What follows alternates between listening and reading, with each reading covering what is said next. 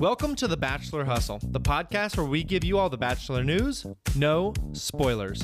Our first story today is that The Bachelorette announces a premiere date. Tuesday, October 13th, so set your calendars. Always tasteful, The Bachelor makes fun of Claire's age. Compares her to kind of a graduate themed poster. Genders are flopped, but it's kind of conceptually muddled. And there's a man sort of holding his leg, putting on a sock, much the way Anne Bancroft would be putting on her stocking in the graduate poster. Do you find me undesirable? Oh no, Mrs. Robinson. I think I think you're the most attractive of all my parents' friends. The most interesting thing to me is that it's Tuesday, October 13th, not Monday, October 12th. So my weeks are just going to have radically different feels watching Bachelor on Tuesday. I wonder with the NBA shifting if it was a NBA on ABC bumping this to later. Okay. Reality Steve claims that Kelly Flanagan was doing sponsored content for what's presumed to be the filming location for Matt James's season of The Bachelor. And then she clapped back that this just wasn't true. That's right. So in Kelly's defense,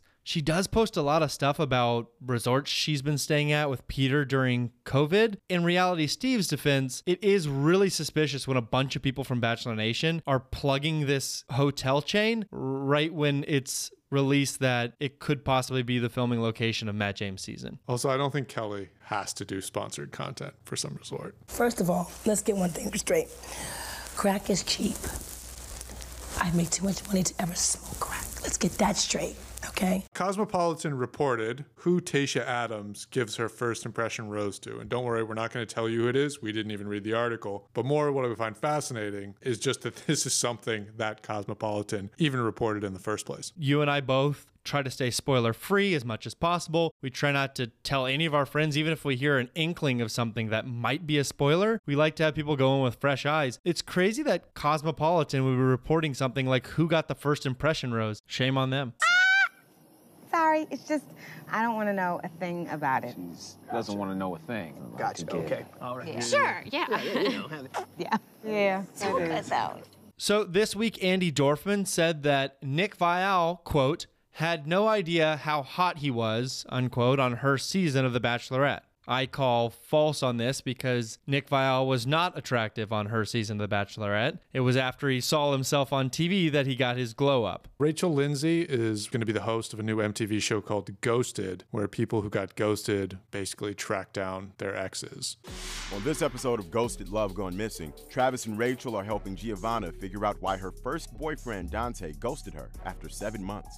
I think Rachel Lindsay might be the rare bachelor person who's sort of left the orbit of the show and is rapidly just becoming a TV personality in her own right, where many people will know her but not know that she's from The Bachelor. I agree. There's other big heavy hitters like Tyler Cameron, we've talked about him, Nick Viall, another person. Even they still have this tie to Bachelor Nation where it seems like uh, they're, they're not quite breaking free of that Bachelor moniker. In quick news, Colton and Cassie unfollowed each other on Instagram. Kevin and Astrid, who you might remember from both Bachelor Winter Games and Paradise, bought their first home outside Toronto. John Paul Jones will be in an upcoming film called Bathtub Chronicles. Lauren B took to Instagram to clarify what cosmetic procedures she has and has not had done. And our last story is Tyler reviewed his footage from night one of The Bachelorette on his YouTube page. Here's some of the best moments of him rewatching himself. Here comes the dance moves.